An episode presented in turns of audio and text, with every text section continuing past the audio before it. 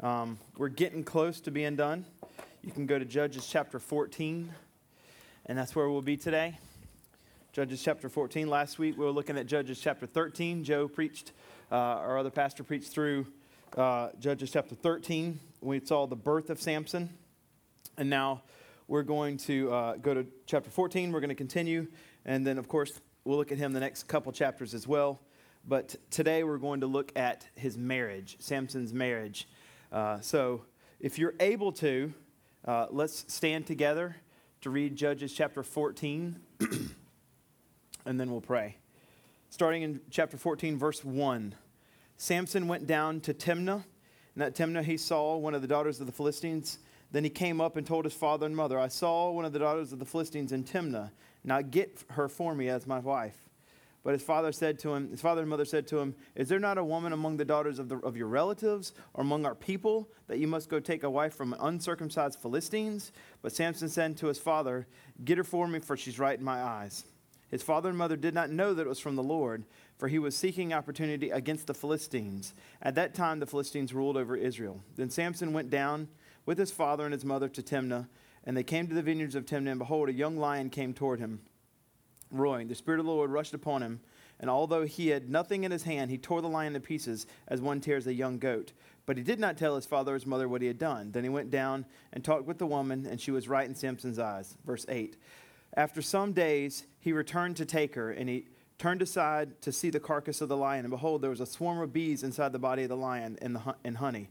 He scraped it out into his hands and went on at, eating as he went. And he came to his father and mother and gave them some to eat, and they ate but he did not tell them he had scraped the honey from the carcass of the lion. Verse 10 His father went down to the woman, and as Samson prepared a feast there for the young men to use to do so, as soon as the people saw him, they brought 30 companions to be with him. Samson said to them, Now let me, now, I'm sorry, let me now put a riddle to you. If you can tell me what it is within the seven days of the feast, and find it out, I will give you 30 linen garments and 30 changes of clothes. But if you cannot tell me what it is, then you shall give me 30 linen garments and 30 changes of clothes. And they said to him, Put your riddle that we may hear it. And he said to them, Out of the eater came something sweet, out of the strong, out of the eater came something to eat, out of the strong came something sweet. And in three days they could not solve the riddle. And on the fourth day they said to Samson's wife, Entice your husband to tell us what the riddle is, lest we burn in your father's house with you, lest we burn you in your father's house with you.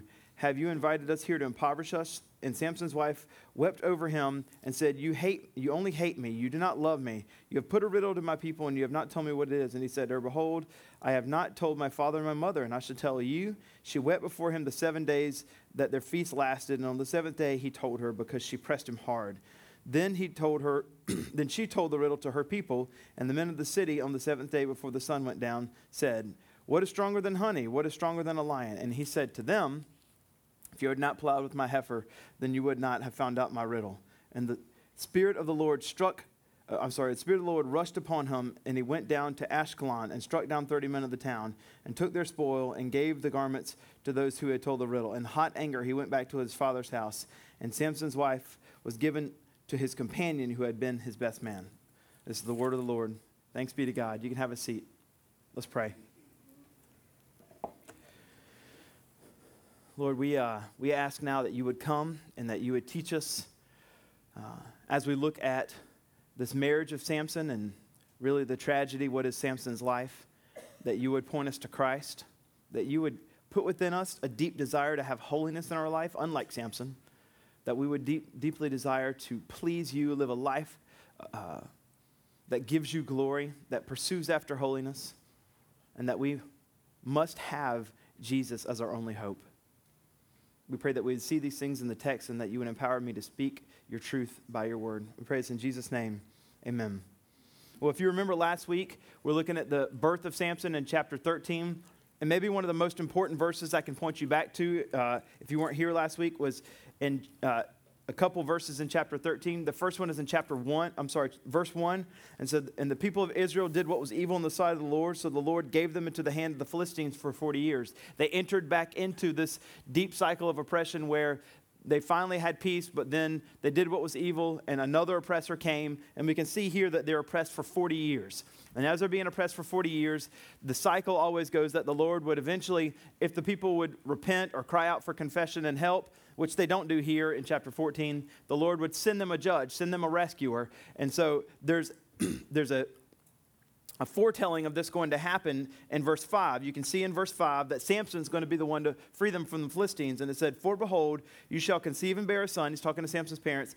No razor shall come upon his head, for the child shall be a Nazarite to God from the womb, and he shall begin to save Israel from the hand of the Philistines. So they know that, uh, Samson's parents know that he's going to help save them, bring them out of the oppression of the Philistines, much like all the other judges have. Uh, and the interesting thing here is that we see that he's going to be a Nazarite to God. He's going to be a Nazarite. We're going to come back to that and what that means is from out of Numbers. But we know that he's going to be a Nazarite, which means they're never going to cut his hair, among some other things. And that he's going to be the one that's going to begin to save Israel from the hand of the Philistines, much like some of the other previous judges. Samson will. Tim Keller, looking at chapter 14, says this In this section of Judges, we find by far the most flawed character in the book of Judges a violent, impulsive, sexually addicted, emotionally mature, and selfish man. Most disturbing of it all, the Spirit of God seems to anoint and use his fits of pride and temper. So, the very things that make him weak, that make him terrible, God's going to take those things and use them for good. He's not, he's not a good guy. He is the 12th and the final judge of the book of Judges. And as I've said, uh, the book of Judges have a spiraling down, downward spiral of depravity and judges. So when we started with Othniel in the very beginning, um, he was a great judge. He was married to the godly, faithful Achsah, his wife. And uh, as you keep going down the spiral, we end with Samson, married to an unknown Philistine that doesn't even know God. She's not even Israelite. So, and we'll see later uh, the problems that he'll have with Delilah. I'm sure you've heard that. So, you, you can just see how he's, we've started with Othniel, with this wonderful godly wife, and how the depravity of man has brought uh, Samson to be the last judge, a tragic, tragic, terrible, uh, in the end, terrible guy uh, who is married to an unknown Philistine. So, how far has Israel fallen as we've gone to this 14th chapter? And we can ask ourselves, how far? Well, it tells us in verse 1. Samson went down to Timnah, and at Timnah, he saw one of the daughters of the Philistines. Verse 1 tells us how, how, how tragic the story of Israel has become. Timnah is Israelite territory. So he's going deep into the Israelite territory. This was their land, and it says, and he saw one of the daughters of the Philistines. The Philistines had oppressed Israel for 40 years by this time. And the, the oppression was so bad that Israel had just become totally peaceful living with the Philistines. That's how bad it had become. That Israel was absolutely at home and at peace with their oppressors. And in the same way, we can be at home and totally at peace with sin in our life, the oppression of sin in our life, and not even realize it. That's how far it had come for Israel. So much so that this judge goes to Timnah and he sees a Philistine daughter and thinks nothing of it to come back to his parents and say, I want the Philistine daughter to marry, not an Israelite, but a Philistine daughter, because we're so surrounded by them. It's so much a part of who we are. I'm, we're so at peace with the sinful oppressors of us, the Philistines. I want to marry their daughters. A judge wants to do this. Um, and the Israelites at this particular point had virtually become completely unconscious to their enslavement. That's how bad it had become from Othniel down to Samson. They're absolutely unaware of their enslavement. And warning, as I said, for us as Christians, this can happen to us if we're not making daily war on our own sin and the own oppression that comes from us from sin, that we can be so unaware that we are unconscious to our own sinful enslavements around us. We can be that used to sin there is no such thing, and there should be no such thing between a har- and, a harmonious coexistence between a Christian and sin. There should be no harmonious coexistence between Israel and the Philistines. And where there is no conflict, it's because sin has completely taken over. And there was no conflict between the Philistines and uh, the Israelites. Sin, oppression had completely taken over, and the same thing with us. If we don't have any conflict with our sin, if we really don't ever see any time where we should be making war, that means we have come, become completely harmonious with our sin around us. Now, what God wants to do is He wants to put division between the Philistines and Israel. He's not happy at all with how comfortable they've become. And so, if we just read verses 1 through 3, we think Samson is just wicked. Look what it says. So he goes down to, to the, to the um, Timnah. He sees the daughter of the Philistines, and he came up and he told his father and his, uh, and his mother, I saw one of the daughters of the Philistines at Timnah. Now get her for me as my wife. Now, by the way, you don't, we don't talk to our, our children shouldn't talk to their parents like this right now. They really shouldn't talk to their parents back then. It's just totally disrespectful. But his father and mother are like, What? Philistines? Um, is there not a woman among the daughters of your own relatives, of our people? Like, don't you want an Israelite woman? Why do you want to go find an uncircumcised Philistine? And it says, But Samson said to his father, Get her for me, she's right in my eyes. Now, if we just stopped in verses 1 through 3, we would just think, wow, this, this guy's, he's pretty bad. Now, the interesting part is verse 4. His father and mother did not know that it was from the Lord. That's interesting. God has become so uh, impatient with the Philistines and Israel living together. He, there's, there's, no, there's no way to break them apart.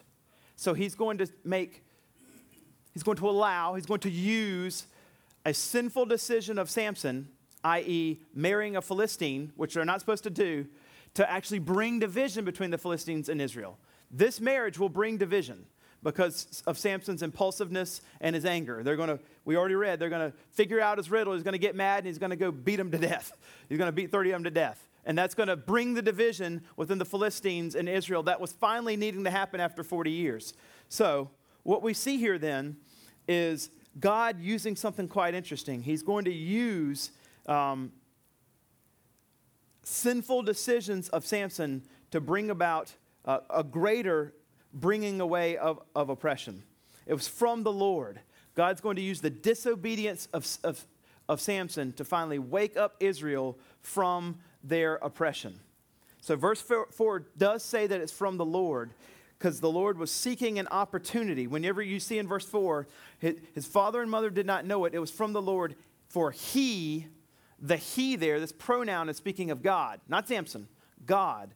God was seeking an opportunity against the Philistines.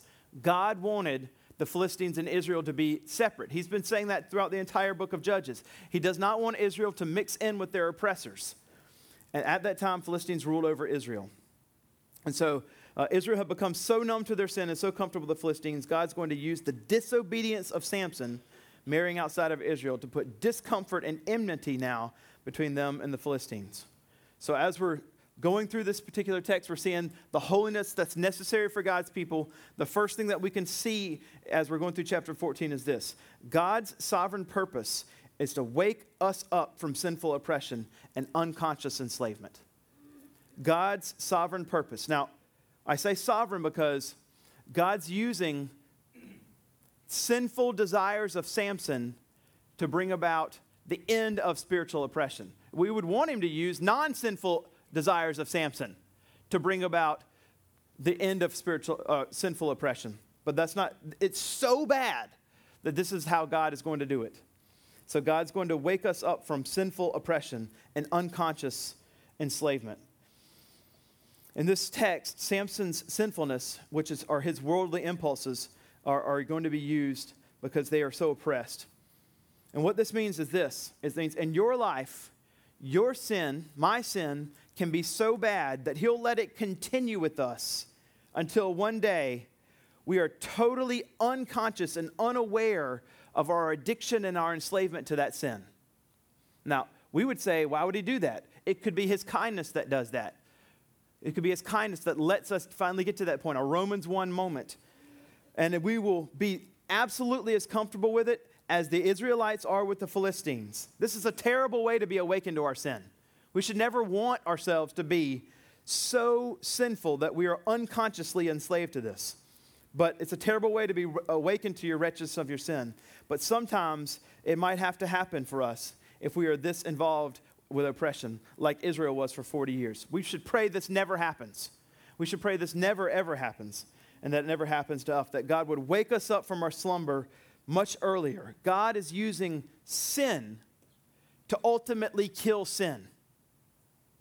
God is using sin, marrying a Philistine, to ultimately kill sin, which is the sinful oppression of the Philistines against the people of Israel because they're so comfortable being with pagans. That's, that's astounding. That's, that's not the way we would think it would happen. But here, that's what's going on, which means, number one, I know that's really small, I'm sorry.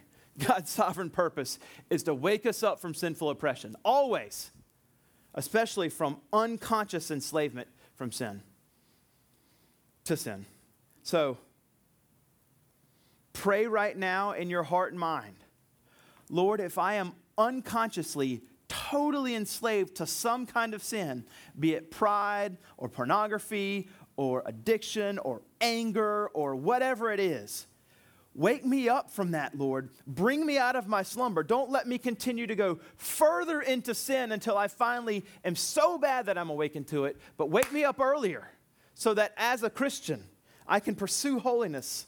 I can be what you want as God's person. Now, what we're going to see here is that God gives us power. Now, I want you to note some things here with me.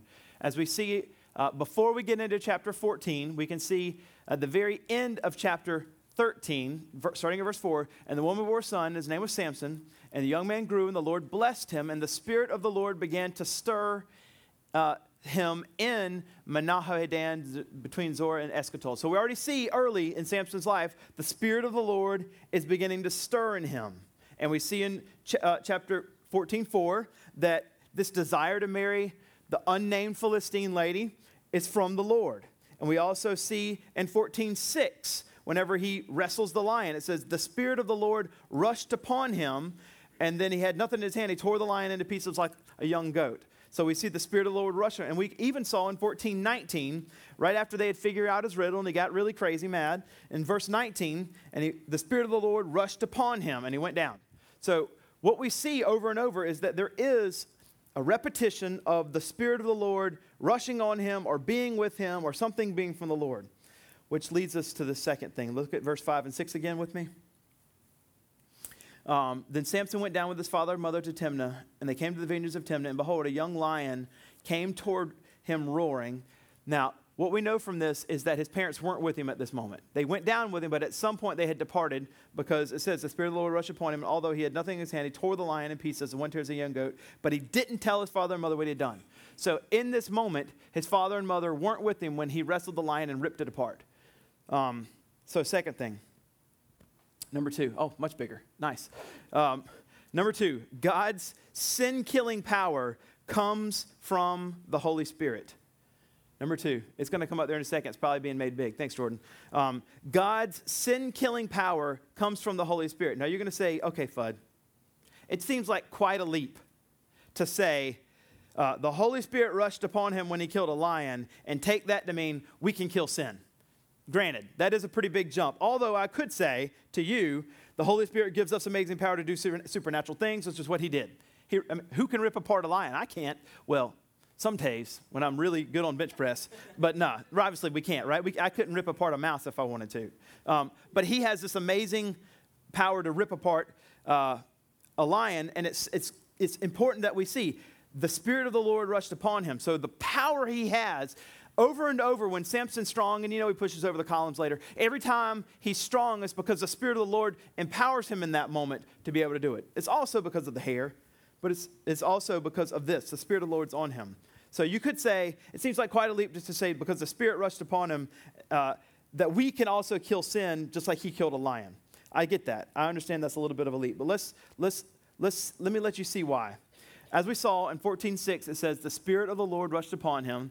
And as I said in 14.19, it says, the Spirit of the Lord rushed upon him. And he went down to Ashkelon and struck down 30 men uh, that, of the Philistines, basically. Now, when he went down in 1419 and he kills these 30 Philistines, the Philistines are the oppressors of Israel. We already know that. And we know that in 13.5, um, well, in 13.1, that the Philistines were oppressing them for 40 years. We know in 13.5, where it says, He shall begin to save Israel from the hand of the Philistines. That what's going on here is that when Samson goes down and kills those men, because he's filled with the Spirit, or the, the Spirit of the Lord rushed upon him, he goes down and kills those people. He's bringing into fruition the prophecy of 13.5 that he's going to begin ending the oppression of the Philistines. The Holy Spirit is what caused him to have the strength enough to go down there and be able to do that in 1419 when he kills the Philistines. So when the Holy Spirit's in him, he has the power to get rid of the oppressor. So when we see this, the same wording, the Spirit of the Lord rushed upon him in 14.6 and 14.9, really what we can say is the Spirit of the Lord, when it rushes upon him, has the power to end oppression, namely the Philistines. Here it's just the lion, but in 14.19, it's the oppression of the Philistines. So if we say the same thing for us, when the Spirit of the Lord is upon us, we have the power to end oppression by the Holy Spirit.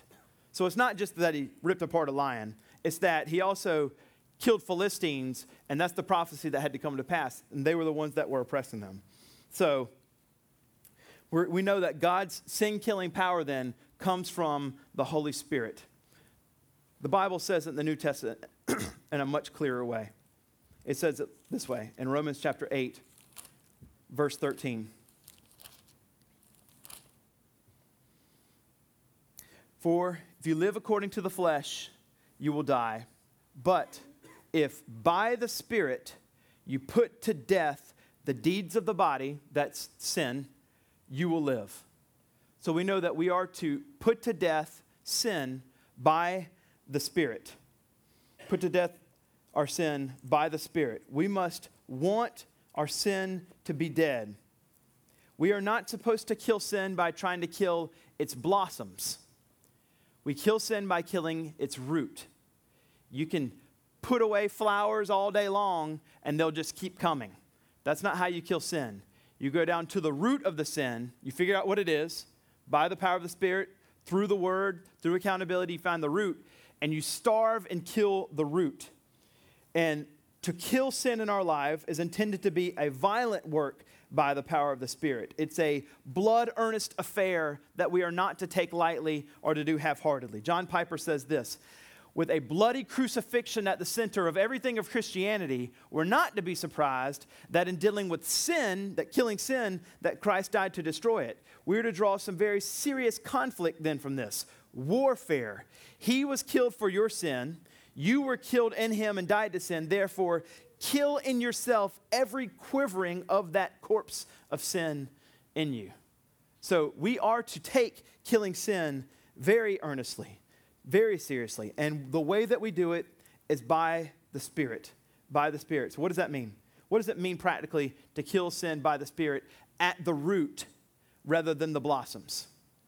I think very practically it means that we, we use the word as its intended purposes. We have been told in Psalm 119, I have stored up your word in my heart that I might not sin against you. That means we are memorizing as much scripture as we possibly can. And when you go to the, the um, in Galatians, the, the armor of God that we have in Galatians. And there's lots of defensive things, but there's one thing, there's only one offensive weapon, that's the sword. And so the sword of the Spirit is the word, as it tells us. And so, as John Piper says, you can memorize little short verses and you can memorize long passages. The short per- verses are, you know, your tiny little knives. That's my one little verse, and I'm going to kill my little sin this way. And then I've got big swords. I'm going to memorize paragraphs of the Bible, and I'm going to kill sin with that. And so I do all that because the Spirit is in me, and I'm memorizing Scripture. And by the Spirit, whenever sin comes into me, the Spirit brings these verses into my mind, and I kill it by starving it at the root. I don't just try to willpower myself of not doing these bad sins that, that I know are bad, but instead, all of these sins that come to me, I have scripture memorized. The Spirit brings those to me, and I starve to death those particular sins. I think that's what it means to kill sin by the Spirit, is that you should have a much higher Bible memorization game than what we probably have. You should be killing it in Bible memorization. You should know the Bible better than you know songs. You should know the Bible better than you know Netflix. You should know Bible better than you know anything else. Sports figures, stats, your fantasy football, None of that stuff should be something that you memorize better than the Bible. Listen, I like fantasy football. I'm doing okay this year. I like things like that, right? I'm okay with watching sports. But those things should not be more in my mind and more memorized in my mind than the Bible. because whether I win fantasy football this year or not means nothing in comparison to killing sin or fill in the blank on whatever it is that, that you like to memorize songs or whatever. I'm okay with Christian songs. God is too. But it's not the Bible unless they're singing the Bible. So memorize Scripture. Now, we've seen in verses 5 and 6 Samson be strong. And up to this particular point, we've seen him be disrespectful to his parents, demand a Philistine woman, a lot of sinful stuff already. He tore apart a lion, and we're like, maybe he's all right. And then we're going to see some really bad stuff about Samson here. We're going to see him be weak again. He's going to do a lot of kind of bad things start following here. In verse 7, he went down and talked with the woman, and she was right in Samson's eyes. Again, we see this right in Samson's eyes. This should just be the same thing as Judges 21, 25, and everyone did what was, they had no king, and everyone did what was right in their own eyes, bad. So, right in his own eyes. This isn't, this isn't likely, I don't think it's a good attraction. This is a bad attraction.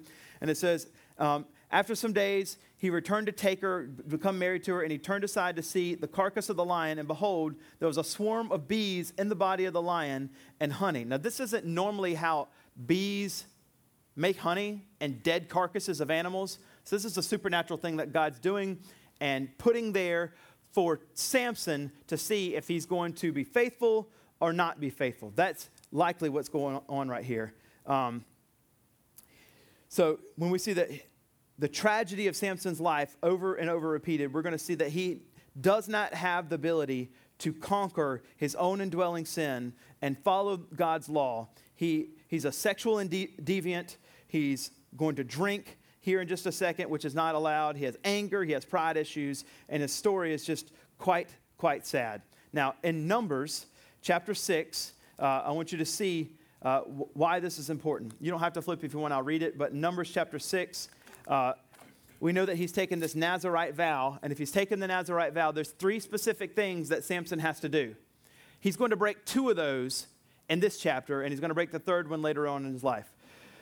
Verse 1 And the Lord spoke to Moses, saying, Speak to the people of Israel and say to them, When a man or woman makes a special vow, the vow of the Nazarite, to separate himself from the Lord, he shall separate himself from wine and strong drink. Can't have alcohol.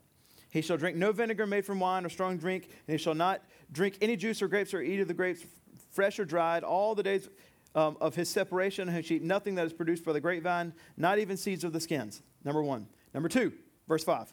All the days of his vow no se- of separation, no razor shall touch his head until the time is complete, which he separates himself to the Nazarite. He shall be holy, and let the locks of his hair grow long. He's doing that.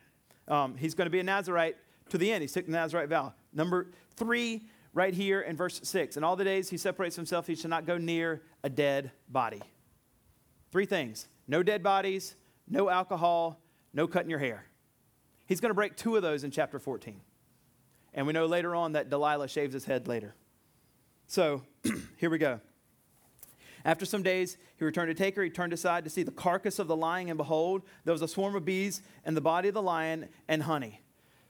A temptation. Is he going to break the Nazarite vow or not? He scraped it out of his hands and went on eating as he went. Yes, he is. Not only that, he has such disregard for his own parents who shouldn't be eating out of the dead carcasses, but they don't know that he had done that. And when he came to his father and mother, he gave them some and they ate. So now, because of his um, impulsive anger, pride, uh, impulsiveness that he has where he's, he doesn't care, he also brings his parents into his particular sin. His parents at his birth sanctified him. In this chapter, he desecrates his parents. So, our sin, if we're not watching it, leaks out into the people around us that we love. It goes further. We don't want it to, maybe. He doesn't really seem to care about his parents very much at all. Uh, but if we're not taking care of our sin and killing our sin, it always affects the people around us. And that's what's happening with Samson. His parents now are, unbeknownst to them, uh, not clean. They've become unclean. And you can see as you keep going, um, and his father went down to the woman, and Samson prepared a feast. Where you see the word feast here, this is mishta. Uh, the ESV just tells us feast. This is actually a drinking feast. This is a seven day drinking bout. This is a big, huge get drunk party. Uh, Samson's going to have that. Breaking vow number two So he's, he's already broke two out of the three here during this whole feast here. And as, as soon as the people saw him, they brought 30 companions. That just means friends. So apparently, and they're not really sure, commentators, but whenever the Philistines had some kind of weddings, uh, the Philistines would supply companions. And they were, weren't sure if this just means groomsmen, like here's 30 groomsmen to hang out with you for this seven day feast, or guards, we don't want you to run away and we want you to get married to her. And so no matter what, these guys are around you. It could be guards, it could be groomsmen. I think it's groomsmen um, because, as we see in verse 20, and Samson's wife was given to his companion who has been his best man. It seems like they're the groomsmen from context in verse 20. But nevertheless, they give him these groomsmen and they're hanging out for a week, and Samson. Uh, wants to create a riddle. And it says, And Samson said to him, Let me put a riddle to you. If you can tell me what it is uh, within the seven days of the feast, and out of it, then you can give me 30 garments and 30 changes of clothes. Uh, modern day equivalent is you owe me 30 pairs of underwear and 30 pants and shirts. Um, and they're like, all right. And so they don't have the benefit of knowing that he had just ripped apart a lion. We, the reader, have the benefit, so we know the answer. We're in on it, right? His parents don't even know the answer. And he gives them this, and it said, Put your riddle that we may hear it. And he said to them, right here, uh, out of the eater came something to eat, out of the strong came something sweet. We know what this is, um, but they don't. And in three days, they couldn't solve the riddle. I'm going to stop here and go ahead and put up number three, because what we're going to see as we're going through this, this one little section is pursuing holiness cannot be done half heartedly. As we're going through this, Samson is just breaking all kinds of com- uh, commandments and laws. He's, um, he's eating out of a dead animal, bringing his parents into eating out of the dead animal. He's drinking right here. He's I don't know if this is necessarily wrong to give a riddle, but he's certainly, uh, he certainly seems to have some pride. Uh, whenever he, he gives the uh, out of the eater came something to eat, out of the strong came something sweet, he's talking about himself, right? That's like one of the biggest humble brags I've ever seen. Like, the riddle is, I'm awesome, just so you know. So he's clearly prideful. Um, nevertheless. I, I, can't stand humble brags. They drive me crazy when they're like, I'm so blessed and so whatever to finally go do this big, awesome thing that, and God's just so blessed me that I can do it. I'm doing this great thing. Everybody, you should know how great I am because I'm doing this thing, but I'm blessed and humble about it. Humble brags just drive me crazy. If you're doing something awesome, keep it to yourself. Tell your friends and let them pray for you. Don't put it on social media so everybody can just think you're awesome. That's really what you want. You're like, oh, you're awesome. That's, you're just so awesome. Like, I can't stand humble brags. And I think that's what this riddle is, is I'm the guy that ripped apart a lion and you didn't. Um, anyway, back to the thing. So what we see here is pursuing holiness for, for Samson. I, am not even sure we can even say half-heartedly, maybe quarter-heartedly. Who, who knows? Maybe zero-heartedly. He's not really good at obeying God's commandments. Holiness should not be a 50% endeavor for us as believers. It's not supposed to be something that we just, okay, we're breaking some commandments and okay, we're following these. Holiness for us is what does the Lord want?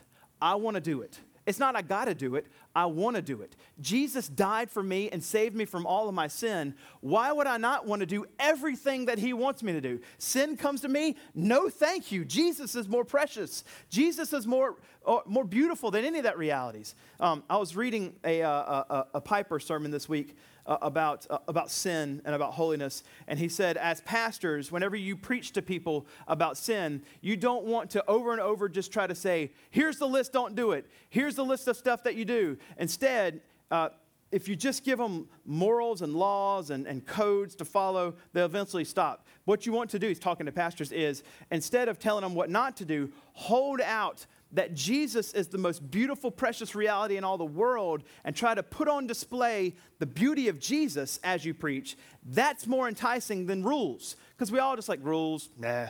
But you hold out Jesus and you're like, look how beautiful he is.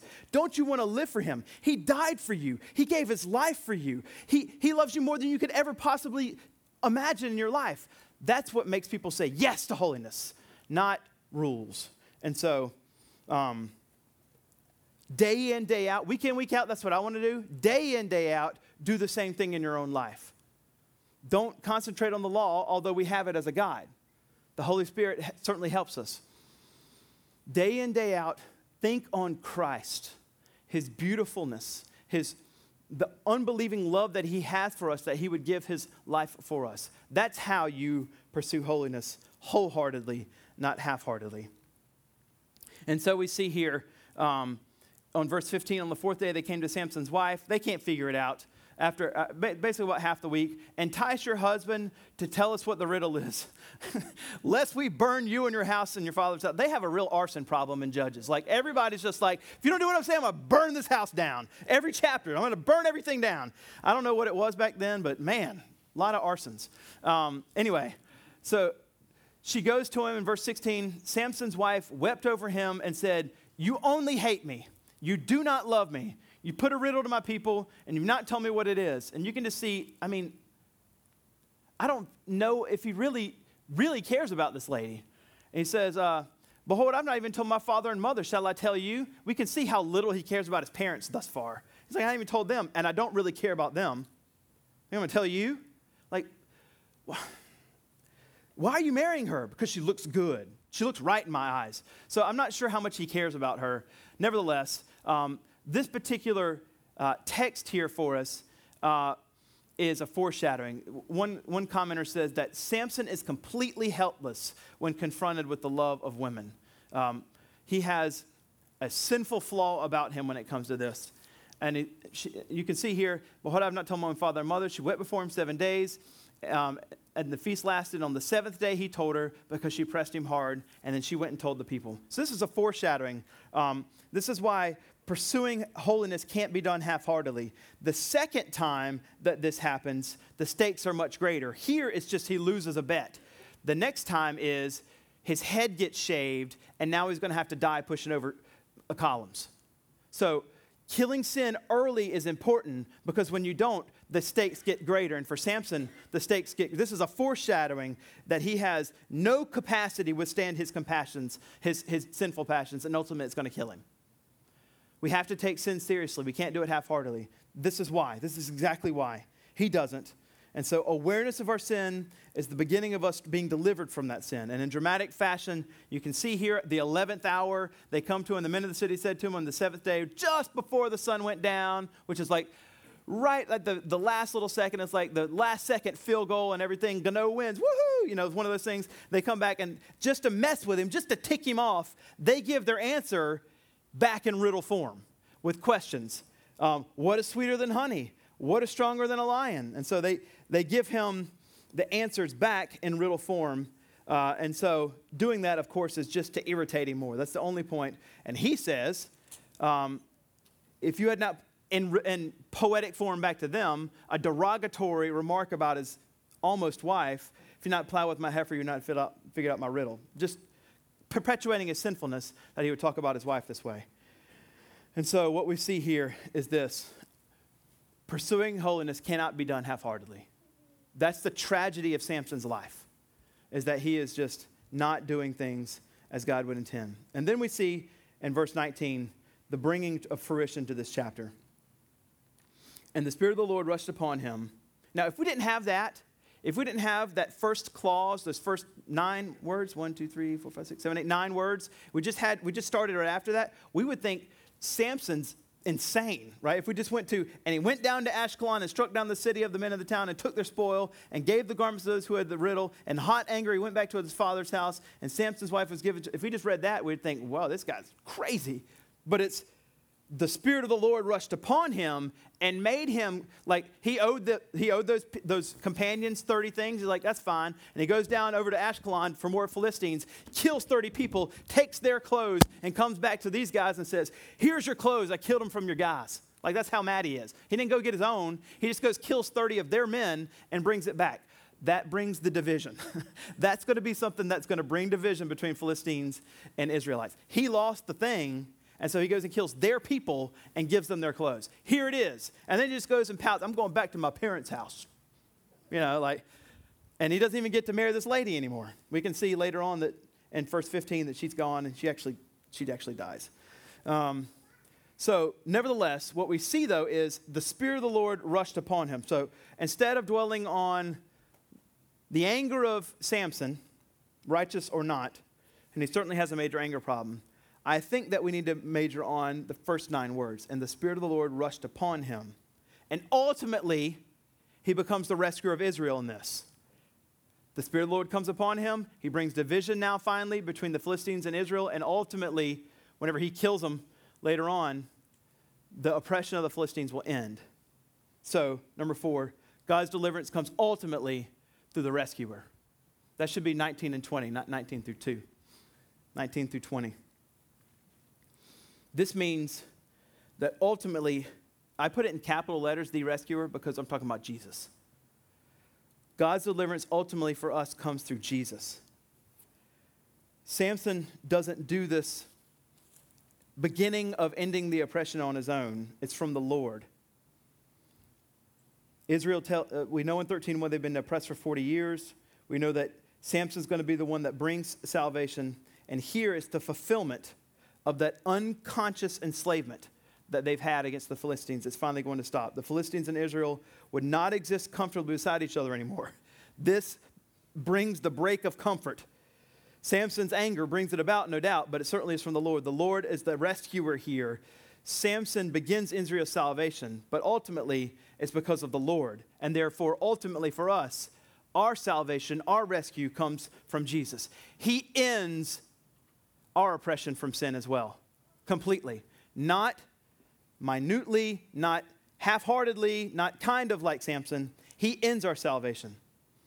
In Luke chapter 4, and Jesus, when Jesus was uh, in his ministry, he's uh, at one of his hometowns, and he gets out the scroll and he unrolls it, and it says, Jesus came to Nazareth where he had been brought up, and as was his custom, he went to the synagogue on the Sabbath day and he stood to read, uh, and he, he picked up the scroll, the prophet Isaiah, it was given to him, and he unrolled the scroll and he, he found the place, Isaiah 61, and he says, now remember, it says, the Spirit of the Lord rushed upon Samson. That's why I picked this. The Spirit of the Lord is upon me Jesus says, because he has anointed me to go proclaim good news to the poor. He has sent me to proclaim liberty to the captives and the recovering of the signs to the blight, and to set at liberty those who are oppressed, and to proclaim the year of the Lord's favor. That's what Jesus has done for us. He has come to proclaim good news to us. He has set us free. He has given us sight. He is setting us free to those who are oppressed. We are oppressed in our sin. And he doesn't do it temporarily or half heartedly or sinfully like Samson. He does it perfectly and finite, infinitely and forever for us. Jesus is the one that ultimately brings us our salvation. He is our great rescuer.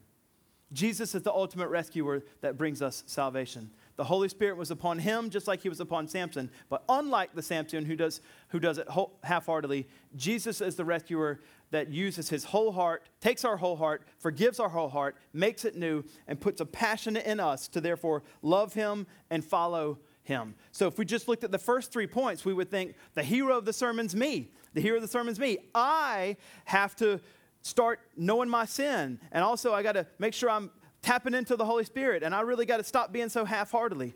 Uh, half-heartedly killing sin. The hero of the sermon is not you. The goal of the sermon is not for you to try harder to pursue holiness. The hero of this sermon and every sermon is Jesus.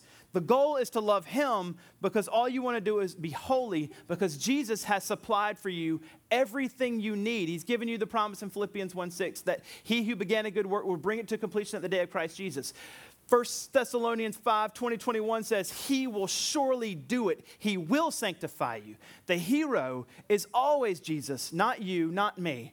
We are just glad recipients of the fact that He's the great rescuer that brings salvation to us, gives us the Spirit, and enables us and promises us that we will be holy one day. So let's walk in that because He's worthy. Let's pray. Jesus, thank you so much for your word.